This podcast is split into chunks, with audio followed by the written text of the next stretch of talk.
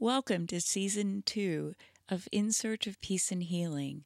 I'm your host, Celia Boone.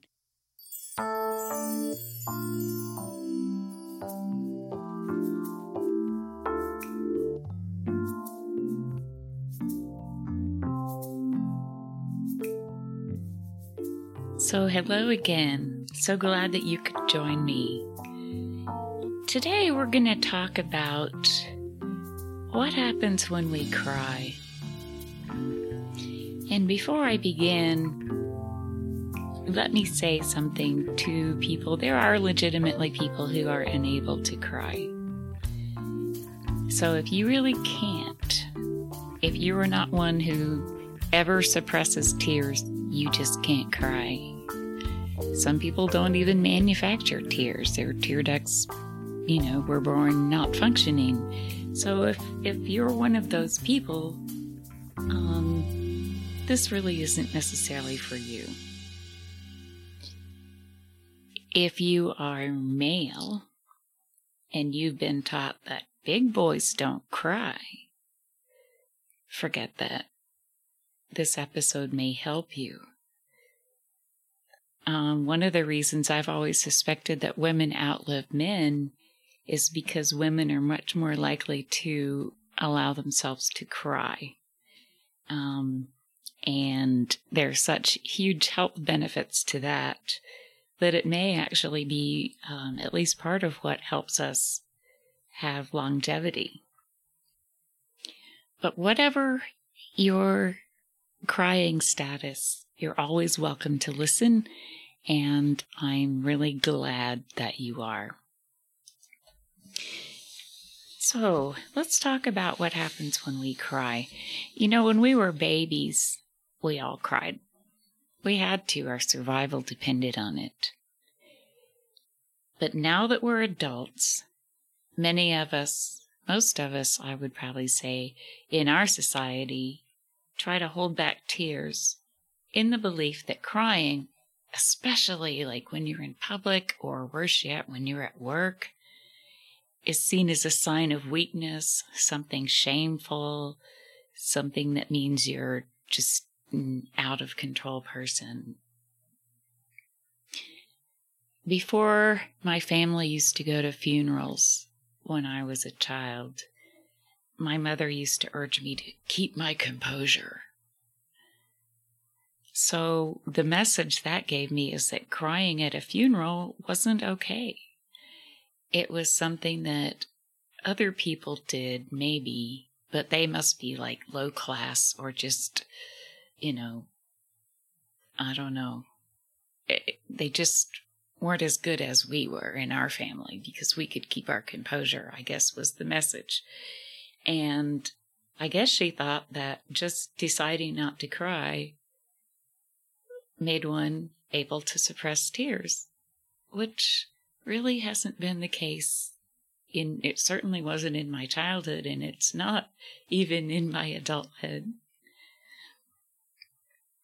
But that was a message that I got even as a young child. I mean, there were times when a married couple died in a car wreck, and we're going to this funeral, and there are two caskets, and it's really sad.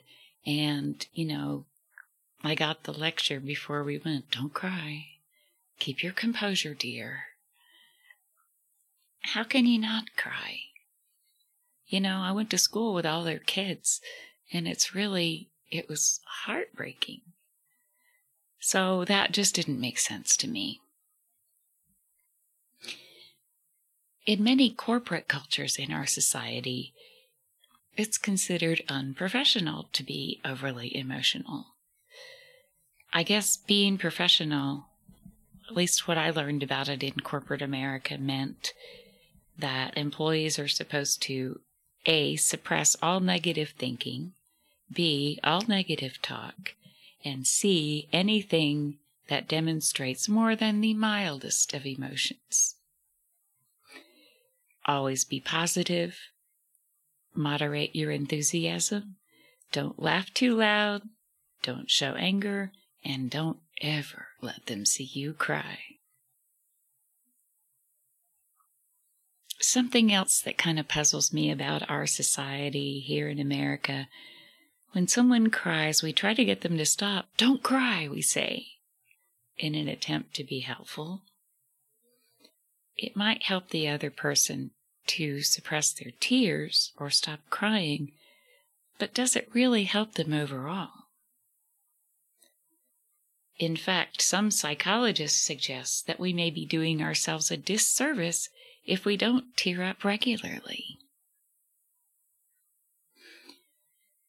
So I did some research and I went out on the internet. Found some interesting things. There's a website called Gizmodo, G I Z M O D O. And I found an article that's talking about tears of joy and sadness look different under a microscope. We can cry because we're happy. We can cry because we're sad. We can cry because we're cutting onions. We can cry just because we need to cry.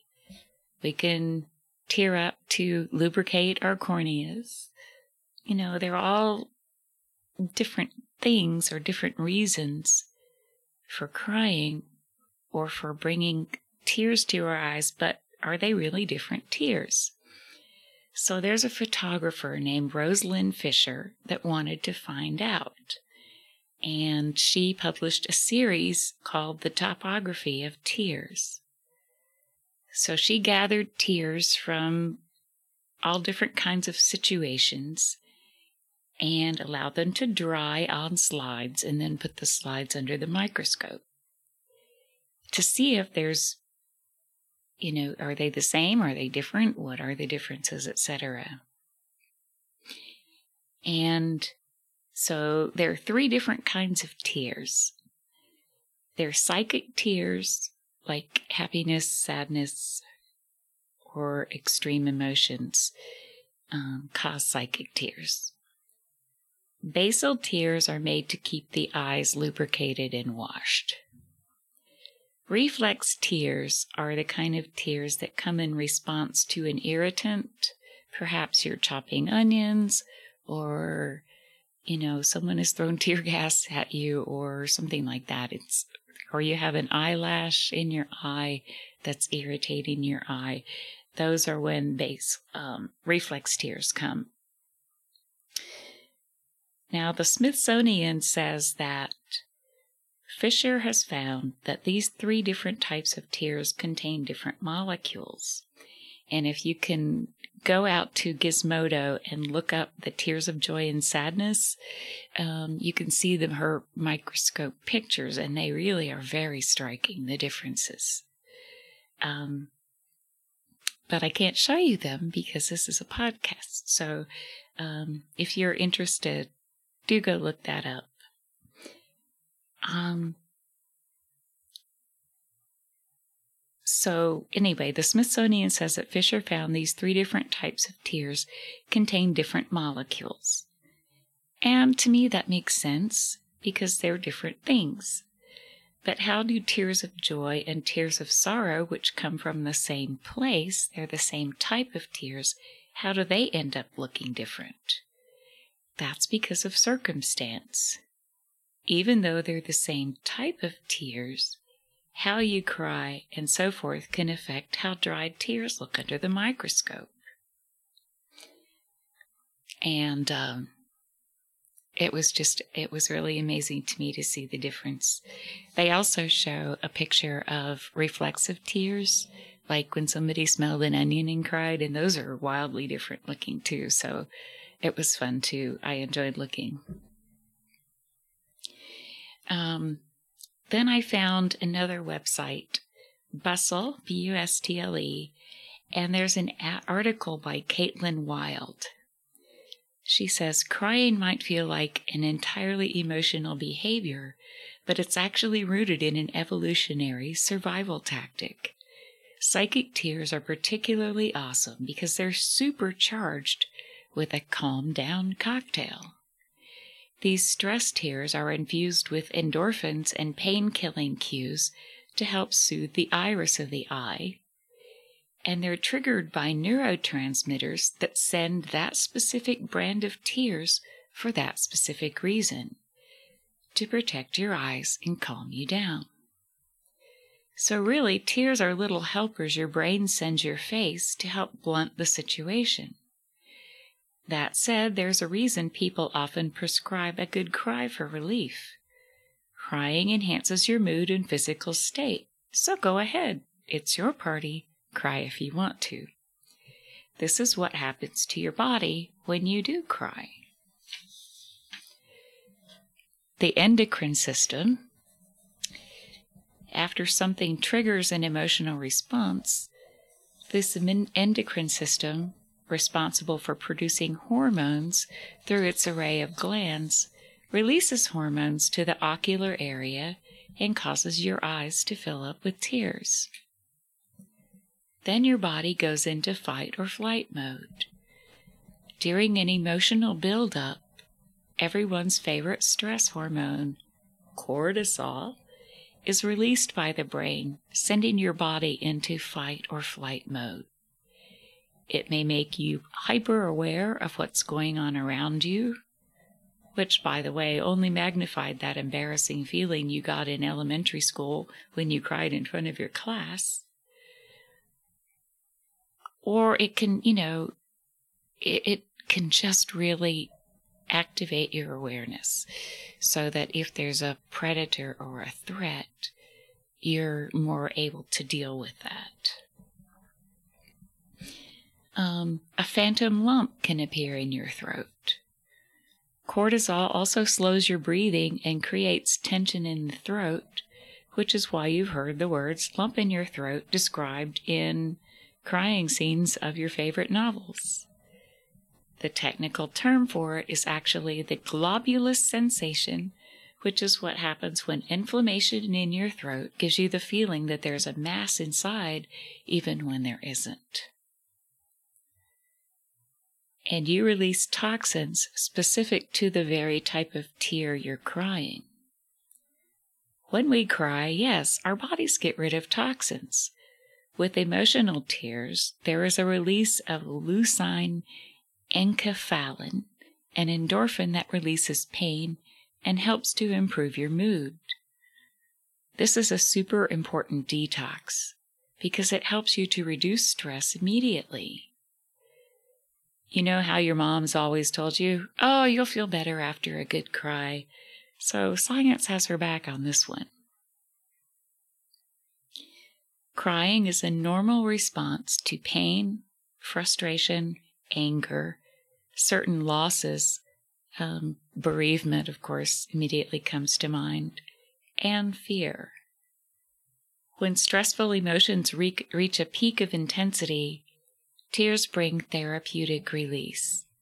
Once the crying stops, the body relaxes, our heart rate slows, our breathing becomes regular, and blood pressure goes back to normal.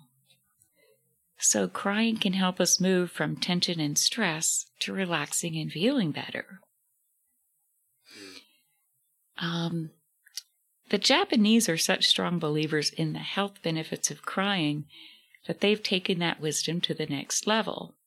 Some cities in Japan now have crying clubs called, and I'm probably going to butcher this, Rui Katsu, meaning literally tear seeking, where people come together to indulge in good old fashioned sob fests. To help the tears flow, the participants watch tear jerkers. And why do they do this? Because crying releases stress and therefore is a great practice when it comes to staying mentally healthy. And research is backing up that theory.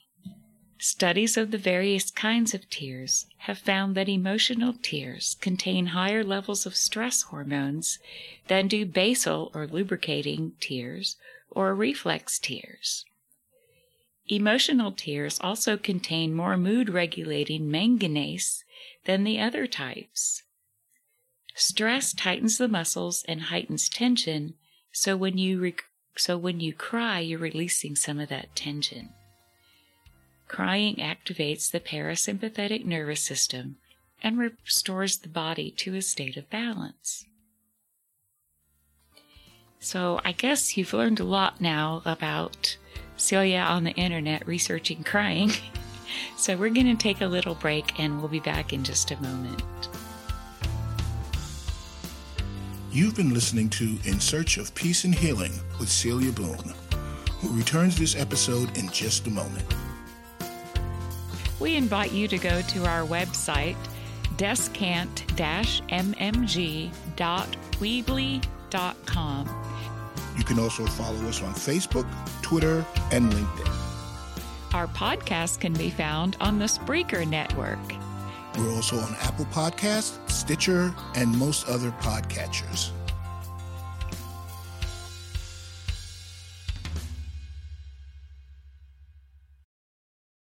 Okay, we're back, and you are listening to In Search of Peace and Healing with Celia Boone. We're talking today about what happens when we cry. So, you may be wondering why I'm talking about this topic today. Recently, I got a call from a very dear friend who told me she's been having trouble with her eyes. Um, she has a job where, um, especially lately, she's been sitting in front of a computer looking at the screen all day, and it was making her eyes very red, irritated, and really uncomfortable. So she sought treatment from an eye doctor who prescribed daily treatments with an eye mask for a few minutes at a time. And my friend told me that once she removed the mask, after like seven or eight minutes, her eyes would have excreted a white gel like substance. I asked her what made that happen, and she told me that her tear ducts had been blocked. Hmm. So I asked her what seemed to me to be a logical question When was the last time you cried? Oh, I don't cry, she said. Not ever? No, she said. Now let me tell you a little bit about my friend. She does wonderful work that helps others. And the other people that she helps, their lives have been really damaged, um, generally by addiction and lots of other things. So they have tremendous needs. They need a lot of help from all kinds of different sources and in a lot of different areas. And it's God's work. But geez Louise, you know, it, it's so demanding. And she and I have spoken about how their needs are so great, she could work 24 7 and never address all the needs. So, but, you know, we have to find a balance between helping others and helping ourselves. And um, my mentor has told me a number of times that when helping others becomes hurtful to us, that really isn't helping, it's codependency. And so we need to watch out for that because we need a balance. So, back to my friend. She's highly educated, has advanced certifications in her field, but there's just not enough of her, she feels. The needs of the people she helps are very complicated and numerous. So she has a stressful job because she wants to help people. Then comes along the coronavirus and the resulting changes in how we all, or most of us, live and work through all kinds of new stress on top of the old stressors. So now she's sitting in front of a computer instead of working with the people, you know, and having a certain amount of of computer time. She's now in front of a computer on the phone trying to get a hold of resources and get help for these people. And she just keeps going like the energizing bunny, going, going, going, going, and doesn't cry. She didn't have time. And this is not to criticize her at all, because I understand she is so committed to helping these people. And, you know, I have been accused many, many times, rightfully so, of not doing proper self care. So I'm every bit as guilty as she is of, you know, not taking good self care. And it's easier for me to see it in her than it is for me to do something about my own. But I'm working at that. Um, and so, um, I just, you know, got really interested in what happens when we cry because of that. To where, you know, if we don't use our tear ducts, they actually get blocked. I cry easily. I cry at sad movies. I'll wave my hand in front of my face and say I'm a little verklempt, but I'm crying. I have cried at Hallmark commercials. I cry when I hear music that really inspires me. I cry when I see a gorgeous sunset. I cry when I'm at the ocean. With the wind blowing, it's like the wind's blowing the cobwebs out of my soul, and the tears are washing away the dirt. I cry when someone I love is crying. I cry when I'm hurting, whether physically or emotionally. I cry when I'm really scared. I cry when I reach a certain point of anger. Now, if my anger continues to build, though, I quit crying. That's the time to be very afraid because my blood has then turned to ice water and I am far too busy plotting my revenge to cry. Oh, whoops. Did I say that? That's not good, by the way. I'm, I'm trying not to do that. But sometimes, if pushed too far. Hmm. Okay, now, there are some situations for me that are better to cry than others. Um, when I was a kid, I did I was afraid that I would be made fun of if people saw me crying. So I would go in my closet, pull the door shut so it was completely dark in there, and I would cry and cry and pull out resentment and think about how I hated this person or that one for doing things that made me feel this way and made me cry. A lot of blaming. Needed help, but didn't get it until later. But, you know, those were not healthy. Healthy for me physically or emotionally. Um, they weren't helpful. It just it added to the resentment in my resentment cauldron. I stirred it up, and boy, when you stir it, it stinks. And um, so it, you know, I didn't have a clue about how to get rid of resentment. And actually, it felt good to me when I was resentful and adding more to the cauldron. I, I privately wore that like um, a badge of being a rebel or, you know, it, it made me feel like, ha, I can resent you and there's nothing you can do about it. Ha ha ha, you can't get to me deep inside.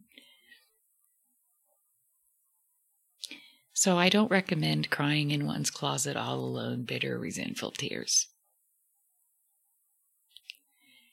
Um, I have found that the optimal place to cry is when I have one or more supports around me, people who care for me and support me and aren't going to judge me or my tears and definitely won't make fun of me.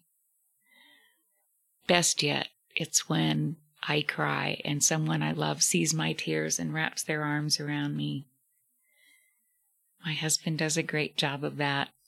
I'm blessed to have wonderful friends who do that, and they all have highly absorbent shoulders.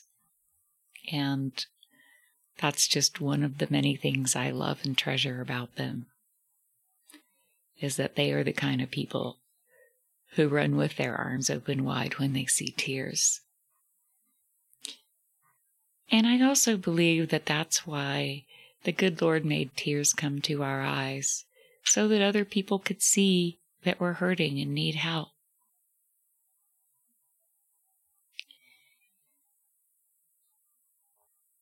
So, just like continually repressing our tears can damage our eyes, continually repressing stress can damage our spirits.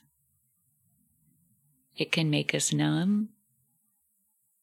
It can figuratively cover our eyes with blinders. It can keep us from experiencing great joy and great inspiration it can keep us from laughing until we cry, which is one of the best things in life.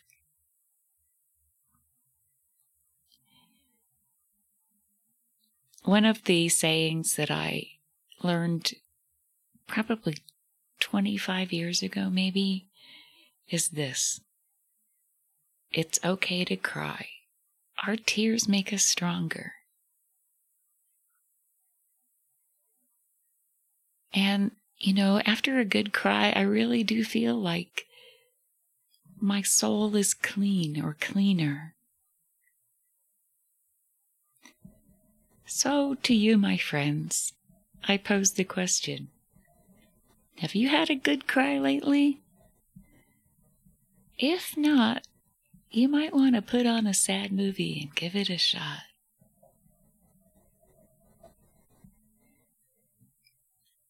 So, the takeaway for today, as we end this episode, my takeaway for you is may you, as you walk through this day, may you be courageous enough to feel your feelings and allow yourself to feel great joy, great sadness, and really experience life in full color. Because tears can help us do that. Thank you for listening. I love you. And I hope that you are doing well and staying safe. Take good care of yourselves. And I'll see you next time.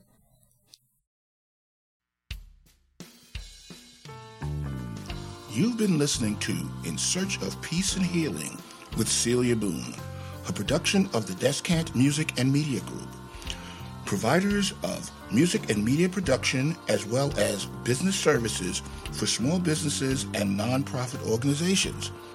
We invite you to go to our website, descant-mmg.weebly.com. You can also follow us on Facebook, Twitter, and LinkedIn. Our podcast can be found on the Spreaker Network. We're also on Apple Podcast, Stitcher, and most other podcatchers. Thank you.